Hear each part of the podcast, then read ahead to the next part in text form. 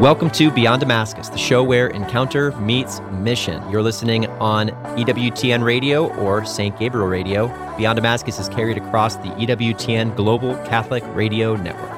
Hello and welcome to Beyond Damascus, the show where encounter meets mission. My name is Dan DeMatte, and I'm joined here in studio with my good friends You're Aaron back, Richards He's and back. Brad Come Piron. on, excited. Yeah, I haven't been around the last few episodes, but uh, I am excited to be here today. So, if you're joining us for the first time, we are a ministry, a community of missionaries seeking to bring revival to the Catholic Church.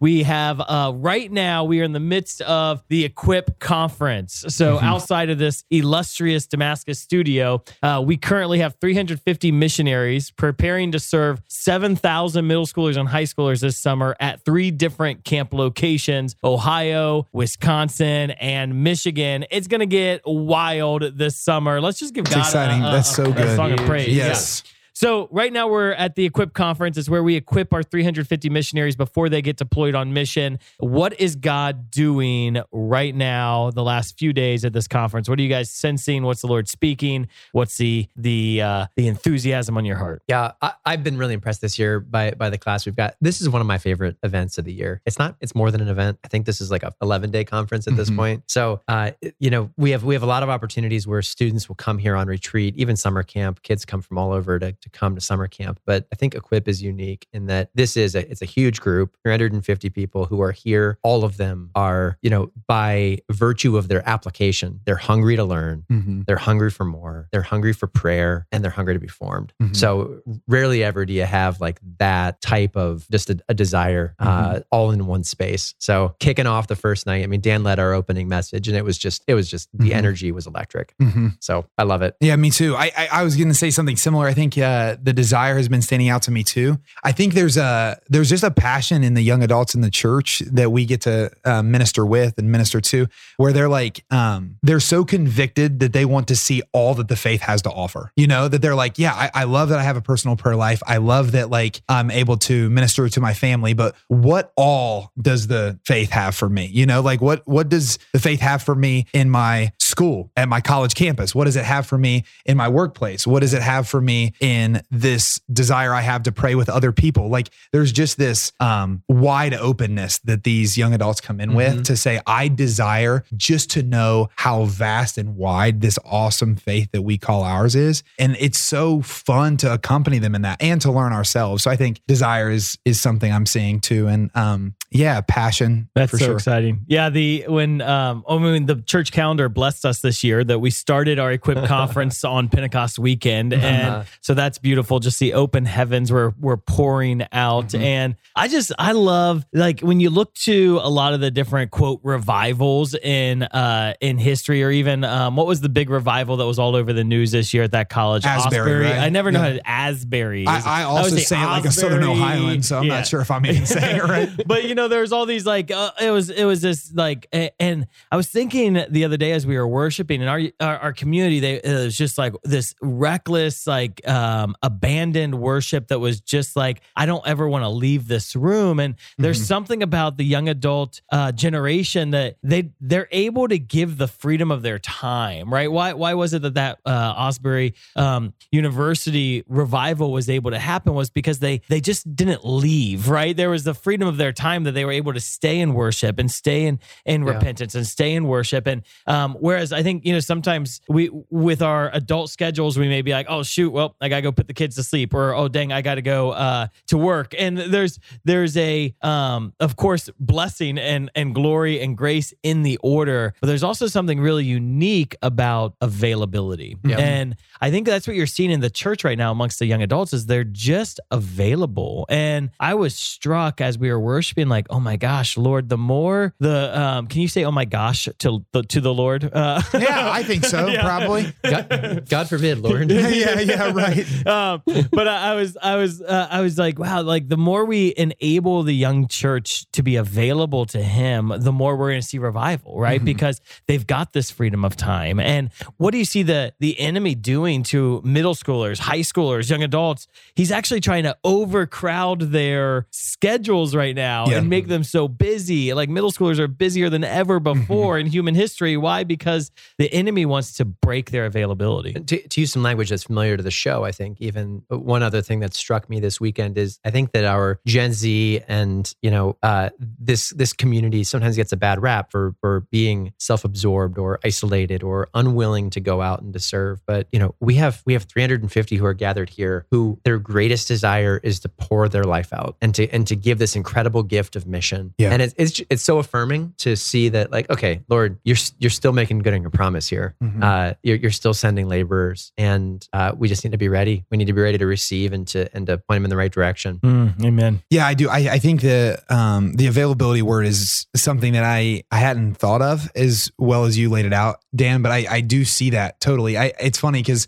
when you hear the um the, like the modern atheists, they'll always use that like term like the God of the gaps that you guys just call God whatever you can't explain, um, which is a, a poor argument against God. But I do think like God does fill in gaps, but it's with time. Mm-hmm. Right. It's it's actually when I allow space that I I see not just what's right in front of me, but like everything. Yeah. And so it's actually in those gaps of time that that we are able to experience God. That's why the church has forever said like, no, we we need to be in church on Sunday. Like there's an obligation here because it's it's an hour or two hours or however long the mass Yeah. is of time where you need to give space where God can have all of your attention. And it's crazy to think that like we've um, settled on that being the only time we give him space. Yeah. And when you give him 10 days of space, we see amazing things happen. Well, and that was like I was on Pentecost. I was praying into um, the the account where Jesus says, "Do not leave Jerusalem until you're clothed with power from on high." Right, and um, and and they did that. They they they stayed in the upper room in prayer. Not they didn't gather on Pentecost that evening expecting Pentecost. They actually gathered in the upper room after the ascension, awaiting the promise of the Holy Spirit. Mm-hmm. And they didn't know if the promise of the Holy Spirit was going to come day one. And so they awaited day two, day three, day, and a week passes and they're still gathered waiting for the promise of the Father, the Holy Spirit, until they were clothed. And then they knew once they were clothed, he just came, right? It was,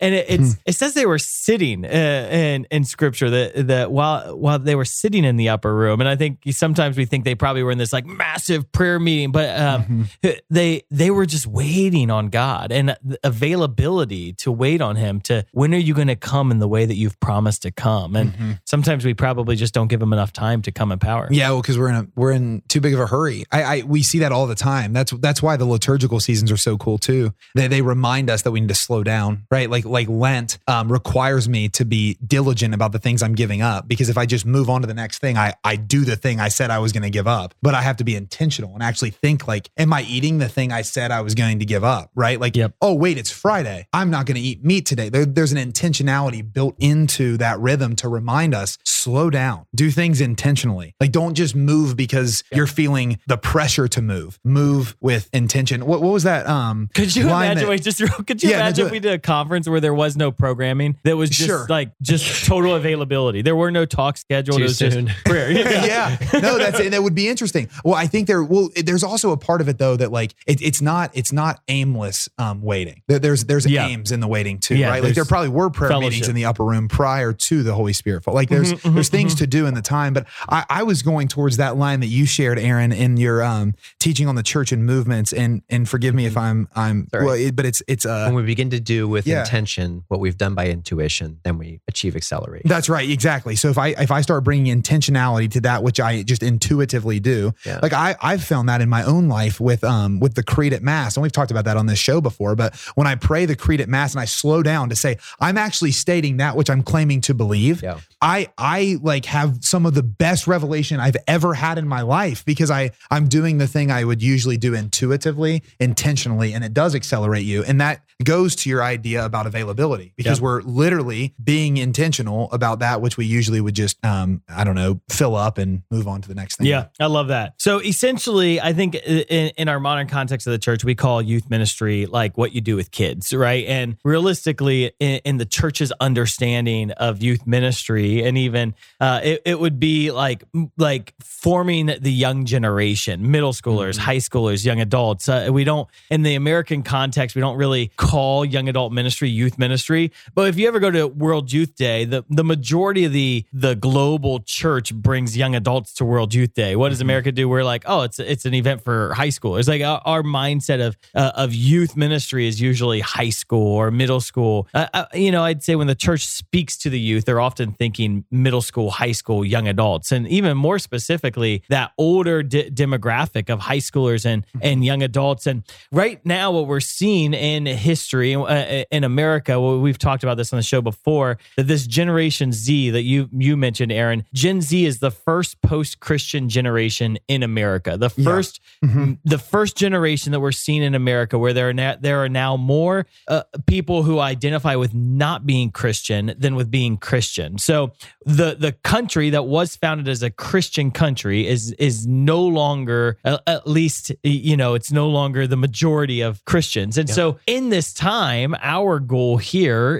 at Damascus is to to reclaim this lost generation for Jesus Christ. That we mm-hmm. want to see a generation one for Jesus again, a generation on their knees worshiping the living God again. And and when we say we want to to win a generation for Jesus, it's not it's not just the the middle schoolers. We want we want to see the young adult generation. We want to see the mm-hmm. high school generation, and we want to see that next generation, which is still being named, if you will, that um, uh, those middle schoolers uh, to be one for Jesus. Yeah, isn't that why encounter so important? Because there's a there's there is something unique about the generation we're living in. It's it's not just like the early church in the sense that um, the world needs evangelized just as much as it ever has since then. Yep. But it's because we're actually living now, not like the early church where they had a lot of heathens that had never heard the gospel. We're now living in a world that has rejected the gospel. That's that's a different mm-hmm. that that's a different playing field. And so that requires encounter, right? Like that that's where everything we talk about comes in. Like if you're going to reject something, how would you normally refute someone rejecting something? You would demonstrate, you would show them that they're in fact not correct. And God who mm-hmm. loves them wants to do that. That's what encounter. And many does. of them maybe they haven't outright eh, eh, rejected it, but they're even just immune to it. It's like uh, the sure. the seculars secularism is like a vaccine that has made yeah. so many people numb to the gospel where, oh yeah, I've heard that before. I've heard that before. Oh, I know about Jesus. I've heard his yeah, name. Maybe rejection's too strong. Yeah. yeah. Maybe it's indifference. Well, no, it's both and. There yeah, are sure, people who have sure. made the rejection and then there's also the the indifference. And and both of those, eh, as you you point out, Brad, so so interesting. It is a different world than the apostolic church because the apostolic church, people were hungry for truth. Uh, people were seeking for uh for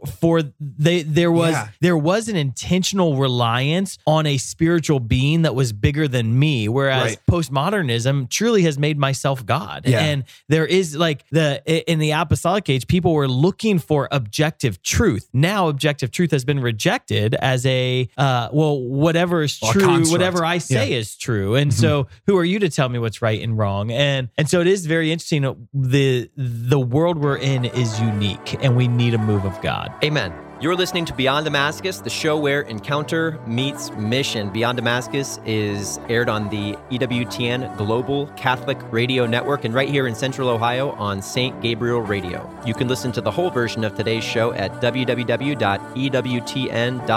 slash radio slash podcasts. Or check us out on YouTube or your favorite podcast app. We'll be right back with this episode after a short break. EWTN, communicating the faith. I am a very happy, grateful revert to the faith. About 12 years ago, I was surfing the channels and I found EWTN. I didn't even know it existed, and I heard Mother and remembered that years ago I had told a Catholic nun at a church in Boston that I was visiting that I missed the faith, and she said, You will come back. And when I was listening to Mother Angelica, I remembered that. The most original and exclusive Catholic content is on EWTN Radio. One time somebody said to me, Why don't you air these people? And I said, No, because I don't think they're Catholic. He says, By what right do you have to say that? I said, I own the network. Mother Angelica Live Classics. Every morning, 2 Eastern, on EWTN Radio. Welcome back to Beyond Damascus, the show where encounter meets mission. Beyond Damascus is aired on the EWTN Global Catholic Radio Network and right here in Central Ohio on St. Gabriel Catholic Radio. So this show's gonna be really fun. One of the reasons it's gonna be fun is we're gonna talk about why is youth ministry so stinking important in, in order to win a, a generation for Jesus Christ. Why should our effort? Why is our effort at Damascus when we want to win a generation, or when we like, are we doing youth ministry just because it's it's the popular thing to do, um, or are we doing j- youth ministry because we think it's where revival will come from? And then oh, we're gonna also kind of give a paradigm for like, um, what was Pentecost like, and, and who was at Pentecost, which will be fun. Spoiler alert: it's gonna get good. Okay, actually, that wasn't a spoiler. That was a teaser. I'm not telling you. So let's start with that question: like, why should we do youth ministry, and why do we, as a community here at least, believe that revival is gonna come from the youth? Well, um, another observation, just quickly, is is youth ministry has taken a dive since COVID. I mean, like right now, the the youth ministry landscape across the United States is is pretty miserable. Yeah, it's ugly. uh, and and I don't and I don't think that we came we didn't necessarily come from a from a very strong place before, but this is one area where because we've depended really on um, young missionaries to drive this forward for so long that uh, really cutting it off at the knees for for two to three years has almost eliminated an entire population of leadership. Yep. So uh, we've yeah we've got we've got some work to do to reclaim it. Yeah, I love that. Yeah, well, I, I think uh, on like a just a natural level, when are you most open to learning new things? yeah. when you don't know anything, right? Like, and when you're growing up, when you're young, there's there's a reality that you haven't had your mind set on anything. And and if the world is going to be presenting those young people with things that they might be able to believe, then we as Christians should be telling these young people what they might be able to believe too. Like it's it's your most form like formable time. And I I think that so often we can um, do the exact opposite in in the church. We can be like, well, we're going to play the long game, Yeah. and and we'll get them before they die. It's like, well, like ask any sports team what happens if you get blown out in the first quarter. It is a long row to hoe if you're going to try to get all the way back by the end of the game. Like, Yeah. and and people will always say it's how you finish. Well, I, I've like constantly been looking at this. It was actually funny. I took an economics of sports class in college. They would say it's how you sto- Economics of sports. economics of sports. It's it's crazy, but uh, like I don't want to get into all of it. But um, like numbers would suggest it's how you start and how you finish. It's how you start and how you finish. That you you can't get so far behind that you can't catch up, or else you're out of it Yeah. the rest of the game.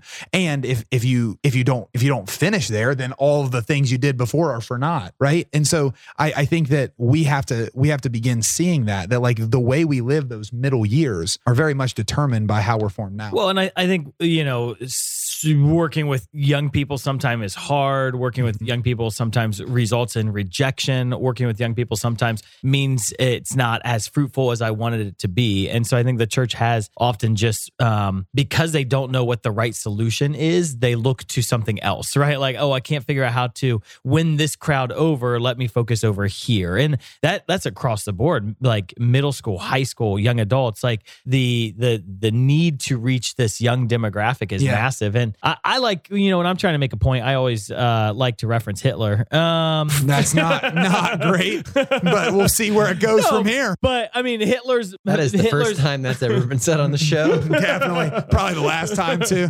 well, Hitler's methodology was Oh my uh, gosh. uh, to win to win the youth, right? That No, that right, I get so much of the effort of Nazism was on around what they would call Yeah. Hitler Youth, and it, they knew that if they won the youth, Yeah. they would win the nation, mm-hmm. right? And um, why? Because those the the youth become the mindset of the future, and mm-hmm. and what do we see liberalism attacking, or where do we see the their demographic right now? They they want to uh, uh, the the mindset of the if you will the far left doesn't they're not going after the the old ladies right where are they going they're going after the schools uh, to the extent where mm-hmm. right now in the news what you're seeing all over the place is kindergarteners right that they're Yeah. the the movement knows that if we win the kindergartners Yep. if we win the middle schoolers if we win the high schoolers that we're gonna where where has the liberal agenda uh, initially attacked college campuses right Yeah, that, it, it was the minds why because as you said brad they're they're asking questions and they're docile to formation and so they haven't come up with conclusions yet Well, you have to have a worldview. Like you're not you're not going to get out of your youth and young adult stage without a worldview. And so we, we have to present them with what are plausible worldviews. And if the Christian worldview isn't presented in a persuasive way and in a way that's believable and followable, then we're going to lose. Yeah. And so like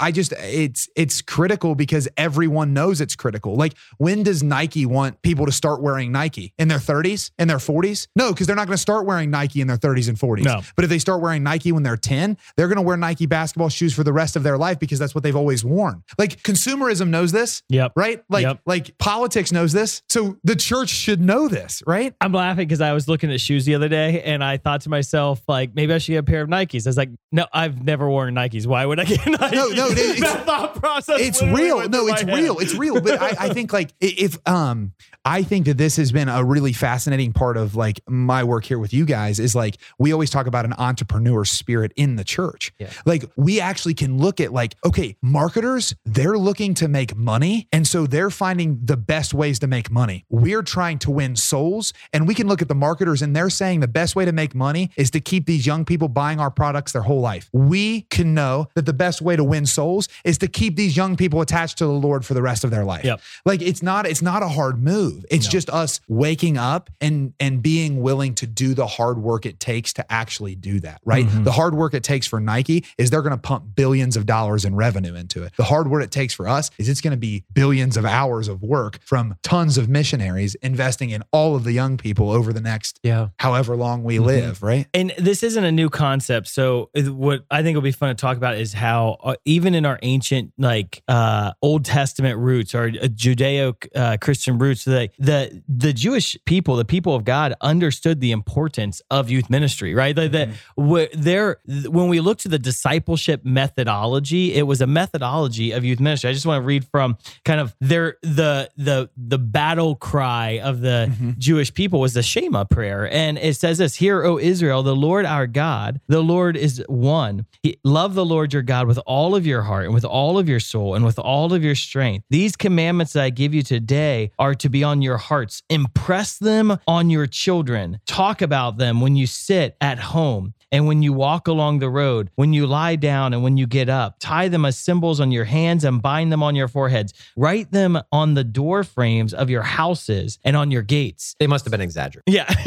and they did that, right? It was. And they drilled it. It says, impress them upon your children. And so that's what they built family life, Yeah. prayer life, their feast days. I, it's, it's fascinating to learn about how the children are a critical component in an intentional way of Jewish feast days. Yeah, the because, liturgy. Yeah, they want to raise them up in the faith to have ownership. And then this gets into this discipleship method that we always talk about as mm-hmm. Catholics now. Like, we need to be doing discipleship. We need to be doing discipleship. Well, the first century Judaism was doing discipleship, mm-hmm. and their discipleship methodology was to minister to basically like five year olds through 30 year olds. It, Yeah. it was an effective pro- progression of youth and young adult ministry. Mm-hmm. Do you want to kind of share, Brad, like what Yeah. was the what was the system of education they had Yeah. for discipleship Yeah, in this first is century Judaism? Well, it's actually really fascinating because everything you're saying there is is right. They they would know. well, that- thank you. Uh, can that- can well, we make a would- T-shirt? That, that Brad actually has said that. Everything Dan is saying No, is well, right. well, in that particular instance, No, but um, no, no, it's no, it's just-. Hey, uh, Jack, can you make a short and just put that out on TikTok over and over again? and then everybody will then know.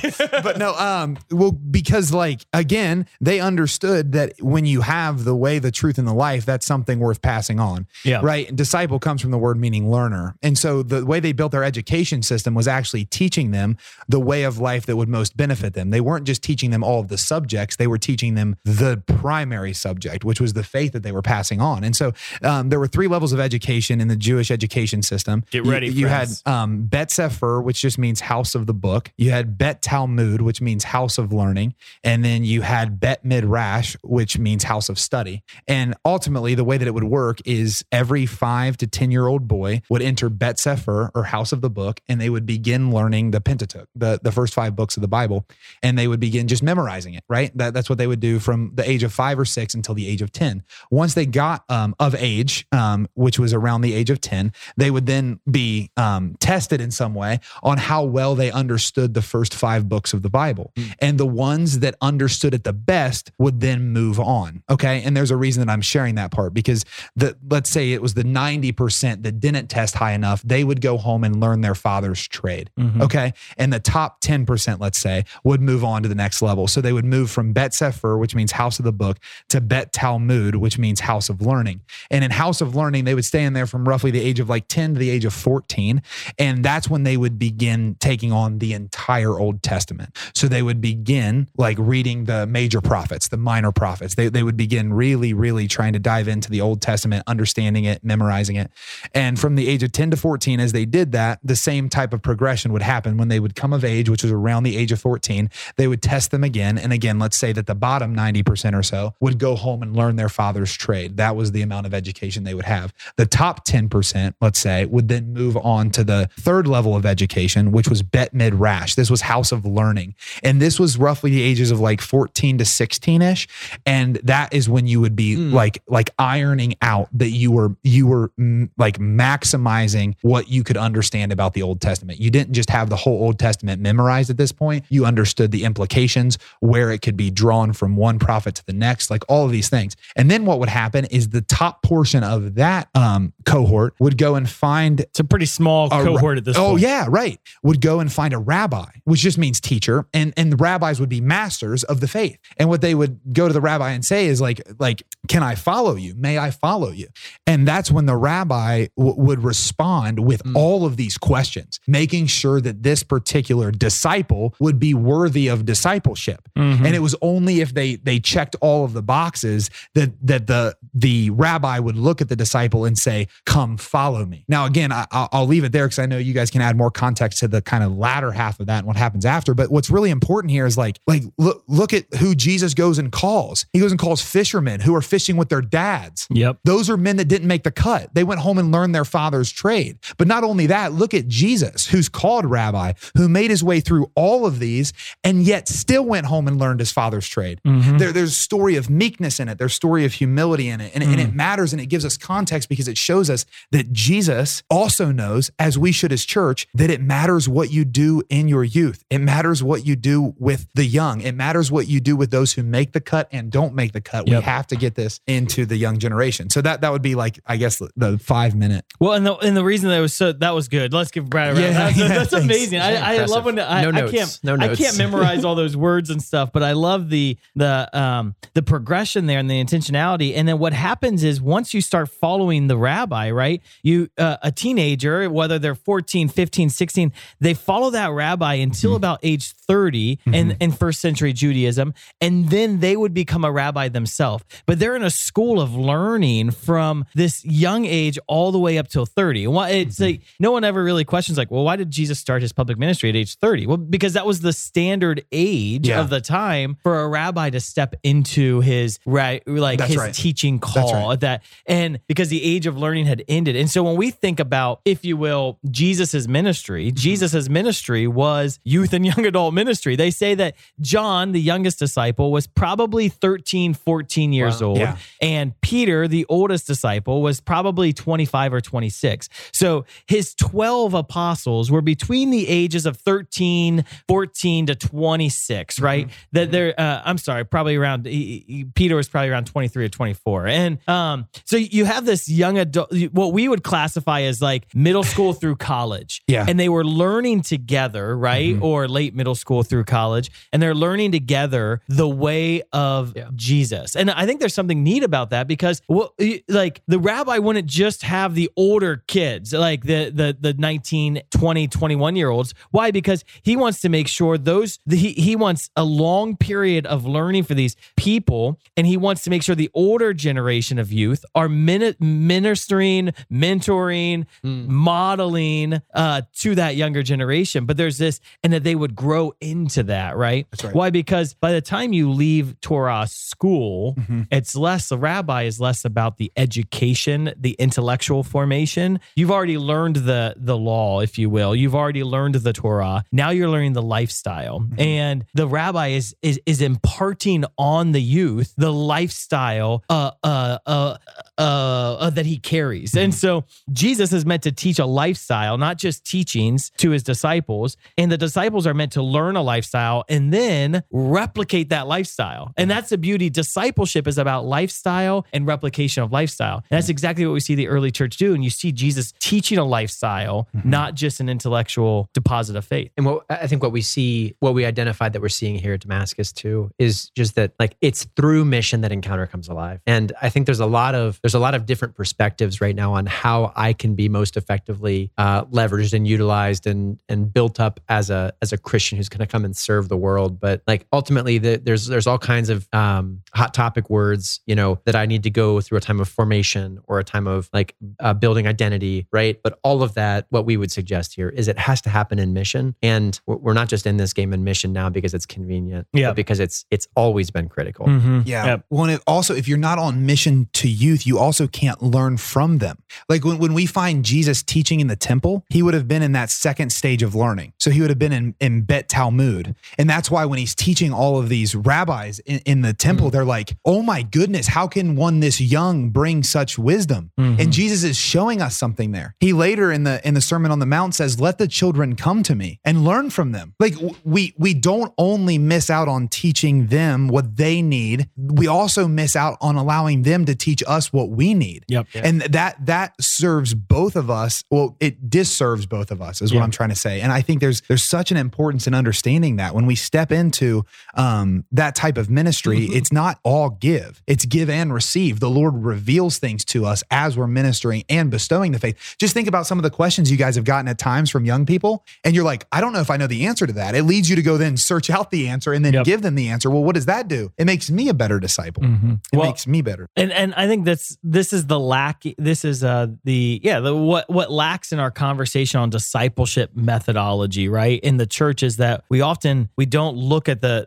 what was first century Judaism doing, and I think there's an effective model here where we're raising up, we're pouring into the young young adult church to do youth ministry, and I think we're going to see a lot of revival in our church when we have young adults focused on ministering to the middle school and the high schoolers. This Exactly. is this is the, as as the older generation here we we we are teaching a way of life to the young younger the the young adult generation mm-hmm. who are then modeling that way of life to middle schoolers and high schoolers so they can catch it. Why? Because most young people aren't leaving the catholic church because they disagree with the teachings. It's because they don't know what the lifestyle of a christian looks like. And jesus is like i'm the rabbi. I'm going to show you the narrow path. And then the disciples are like oh i'm going to walk the narrow path and i'm going to model to the younger generation the, the narrow path. We we need this progression of how do we bring in the 13 14 15 year olds who are uh, they're, they're coming into age of of maturity of what it means to live as a human being in this world and and have that modeled by those who have been modeled the way of life the lifestyle Do you know what the, the studies show? I wonder what you think about this. Um, but the studies show that young people that leave the faith, they leave the faith for two reasons, usually combined. One is they haven't been given satisfactory answers to their questions.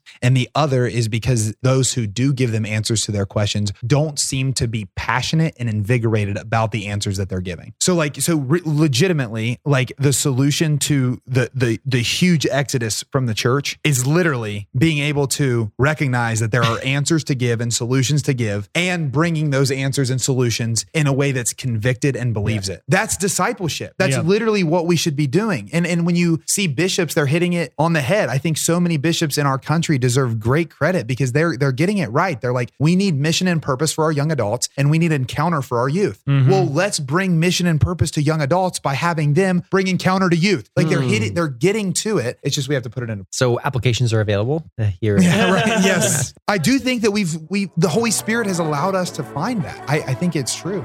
You're listening to Beyond Damascus, the show where encounter meets mission. Beyond Damascus is aired on the EWTN Global Catholic Radio Network and right here in Central Ohio on St. Gabriel Radio. You can listen to the whole version of today's show at www.ewtn.com slash radio slash podcasts. Or check us out on YouTube or your favorite podcast app. We'll be right back with this episode after a short break. Tony the theologian, Chris the entrepreneur, and Joe the farmer are the Rome Boys. In each of their podcasts, they take a timely topic and discuss it from three different perspectives. You can hear Rome Boys as well as faith filled podcasts from our friends and affiliates across the nation, all in one place, all free. at EWTN Podcast Central. Visit EWTNradio.net slash podcasts today. Keep Christ and Christmas this year with holy reminders for those on your gift list. From seasonal ornaments and items for your home to a wide selection of gift giving ideas. Let EWTN Religious Catalog inspire your Christmas shopping. Log on to our website or call toll free at 1 800 854 6316. Buy Catholic. Shop today at EWTNRC.com.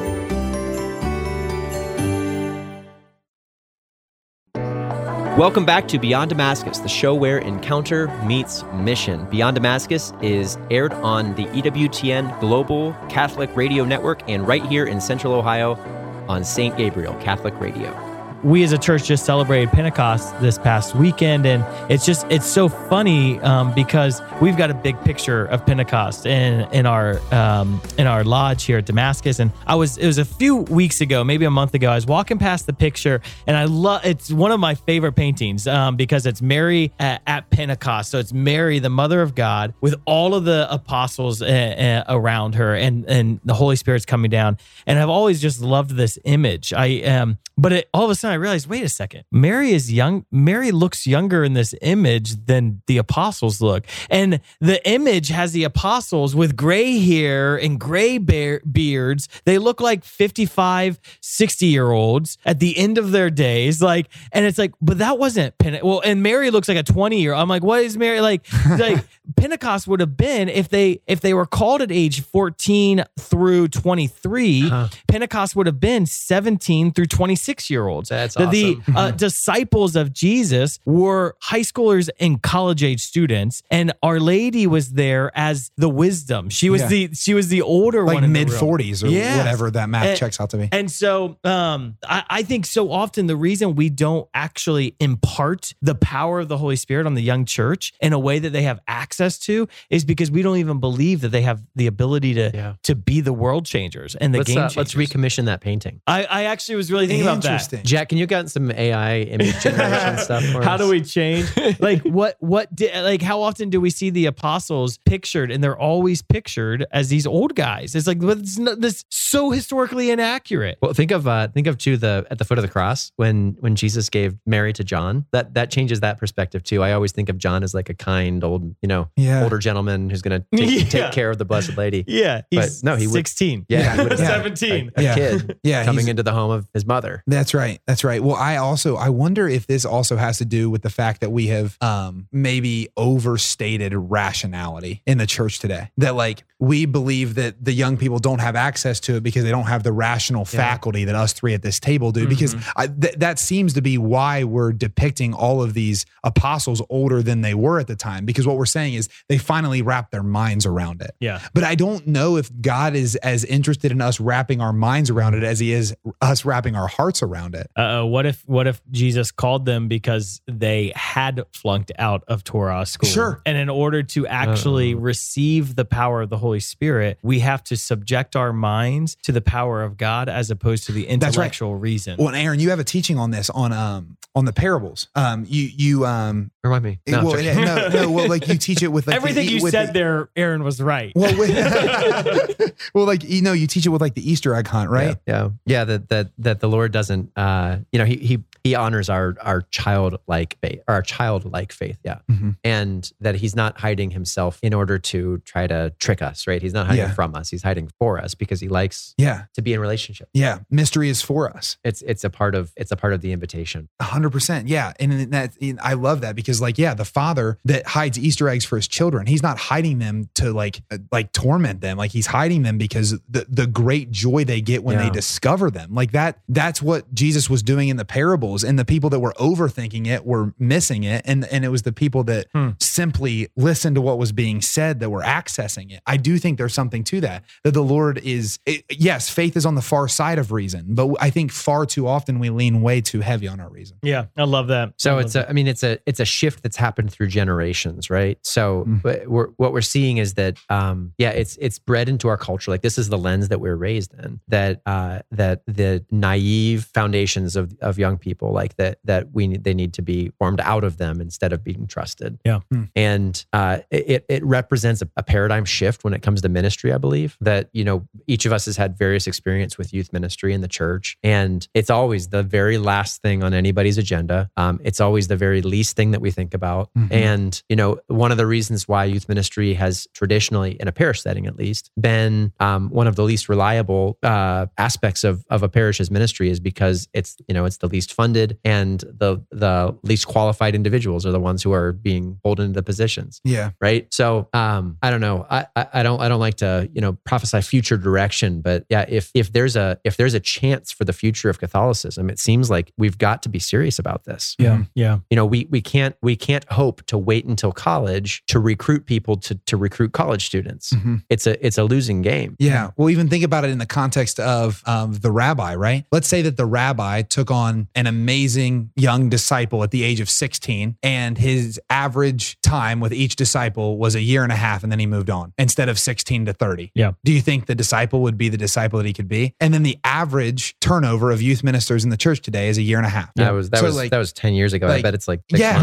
yeah, yeah. No, it's an old, it's old statistics that I'm Yeah. even quoting there. But but you get the point that like, no, we're we're we are missing something. We are seeing it as non. Uh, I don't know if it's non necessary, but we are seeing it as as less than ideal or something that you should scale from, not scale to. Well, it's interesting too because in the rabbi model, it's after you you do the intellectual formation and, and the if you will the schoolwork formation up until about age 13 14 Mhm. and then you move into lifestyle formation because the the mind needs to be shaped and uh and formed at a young age through the like uh, I'm going to make sure that I have the the, the correct mindset here right? Mhm. the but once you're in those those the teenage years you need to be taught the lifestyle. And we if our model is let's just send them to catholic schools all all the way through the end of college and the catholic education is going to do it but we're not showing the lifestyle of christianity to them and we never pull them out of the academic work to be infused in lifestyle christianity then they're not going to they're not to receive it i Yeah. love my favorite blessing that the the Hmm. disciple would receive is after they heard the words come follow me they would go home and tell their parents oh my gosh the rabbi jesus or rabbi whomever invited me to follow him the blessing that they would say is let his dust be upon you let the, the rabbi's dust be upon you which meant you would follow him so closely that his lifestyle would cover you Yeah. and i you know is is that is that our mindset when we're ministering to people that that hey i want the what's on me i want my lifestyle is i want it to impart it on you and i'm going to actually teach you how to live christianity how to live catholicism by the lifestyle i'm living what why does the that feels apostle paul presumptuous doesn't it well, this is exactly why Paul says, "Imitate Yeah. me as I imitate Christ." I that was same verse in my head. discipleship. It He- was. Christ.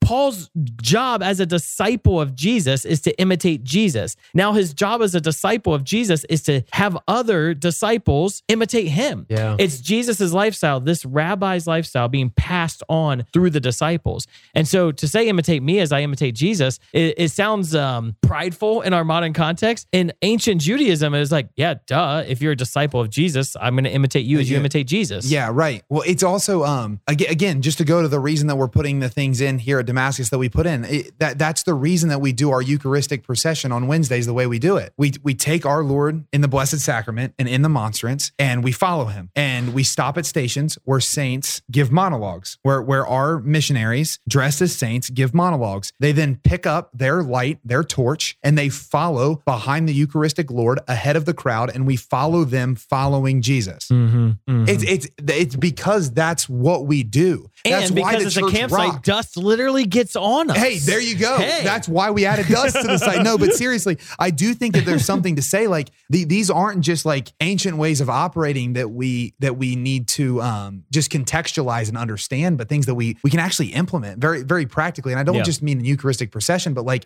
whenever you're walking with someone, are are you are you encountering Jesus often enough to know that you're living his lifestyle? And then are you walking with them intentionally enough to be able to tell them, hey, you can imitate me as I imitate Christ? Mm. There's holiness and mission, right? Yeah. The church is always setting us up for success. It's just that we have to recognize that encounter and mission are critical, which again Mm. is what we talk about all the time. I, I mean, I wonder, wonder how things shift, right? How, how do we, how do we lose this? Um, where did we lose this? You know, maybe is this, is this the a function of modern education, or, or what's the deal? But I, it's hard for me to even think about speaking that phrase because even as I, you know, a professional minister of the gospel, right, um, would would think to say like, imitate me as I imitate Christ. I immediately go to this place of thinking, well, I'm imperfect. That would be presumptuous. Like, I don't, I don't want to, I don't want to call somebody into a lifestyle that's going to promote scandal. But never before in history has there ever been a perfect person. So, Mhm. like, um, I, w- I wonder when, I wonder when that became a limiting factor. Yeah. I, I, I mean, That's such a good we have such a model of it in the church. So it's the, um, it's St. Francis, St. Dominic, St. Ignatius. Like what we do Mhm. is we take, so Francis imitated Christ in a unique way. Yeah. And then he took that imitation and it became the Franciscan charism.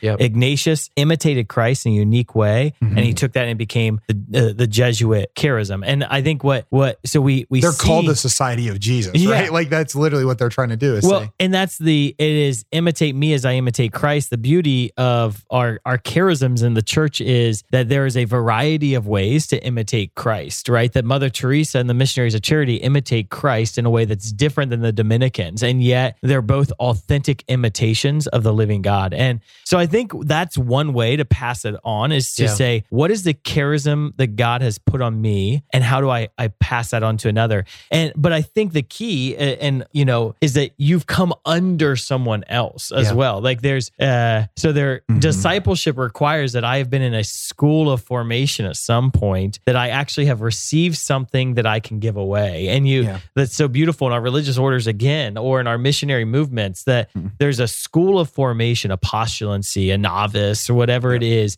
novitiate, that, that there's a formation in a particular way of life. And then once I've been formed in that way of life, hypothetically, I could pass that way of life on Yeah. to others. Mhm. But yeah, I mean, when the the fact that the Lord chooses imperfect people to pass on a, a perfect way of life is the mystery of That's the trouble. Pentecost. well, and, and, it, and Paul wasn't presuming um, just through his own um, lens either, right? Yeah. Like he he had Barnabas, he had uh, Aquila, like like he had people that were mile markers down from him that were telling him a very similar thing, right? Like um, it's funny whenever we're doing our full time missionary training, I give a talk where I tell the missionaries that we all need a Barnabas and a Timothy, like in, in our lives Mm. of Christian, um, uh, in our lives of Christianity, rather, um, we need to be living in that way. I, I need to be constantly seeking someone who's a Barnabas to me i- in different facets of life. I have different Barnabases, if you will, in different facets of my life, but they're a mile marker down, and they're and they're telling me different bends in the road, you know. And then I'm able to then help the person a mile marker behind me navigate that road as they're helping me. And if we don't have one of those two things, I think that's where it becomes presumptuous. But I, I think that to, to this point, it's also not enough for me to simply get in my own kind of world going, Yeah. I want to um, absorb as much as I That's good. can so I can good. make it down the path. I want to help everyone behind me make it down the path. That then gets us into youth and, ministry. and we even observe that in the world today. I mean, there's there's been a, a, a modern um, reality of like of young parent or young, young adults who don't desire to be parents, who you know, or or desire to you know have a single child. Or um, I think Mhm. I think that what you're seeing is is maybe that there's this collapse of the idea of understanding that my I'm going to step into maturity through being formed, and my call to mission is to form yes. that that there there's to, to live as a Christian in the world today. I'm I'm watching my words, but to live as a Christian in the world today, like I I can't I can't live for myself. I, there there's no path in which I can I can form a great career and accomplish this thing and do it well. Uh, because because you know I, I don't want I don't want to make I don't want to make the exception the rule, but the the the norm is that I would be called to live in a life that I raise up disciples. Mhm. Yeah. It's interesting. I was, uh, and I can't remember what the source is, but John Paul II was speaking to lay ecclesial movements at one point. Yeah. And um, as he was speaking to these movements, he talked about the the new evangelization leading to um, m- uh, mature Christianity Mhm. and the importance of formation and and that the the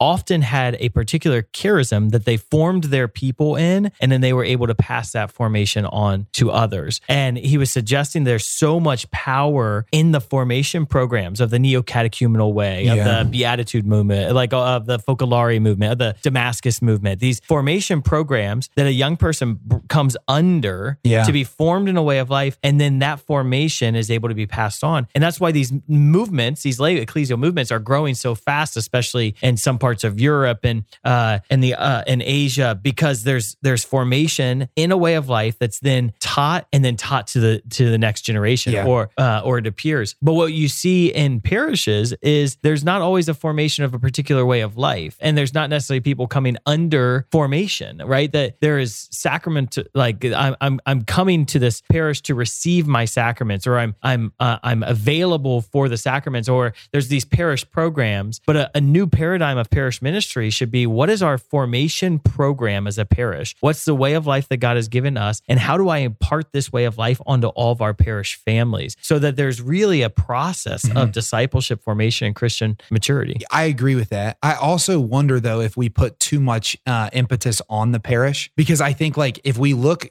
to the days of old, like that impetus was put on the family. Yeah. a family had a charism and they, and they carried it. And like, and I, we don't want to go back to like the caste system. Like, so that's not what I'm saying. But there was like, but families had a specific charism, a specific way of interacting with the world that they would pass on. There was an honor in the last name that you carried on, and that's and that, that's why we mm. have surnames. Like they they carry on, they carry something, they carry a power, a generational reality, right?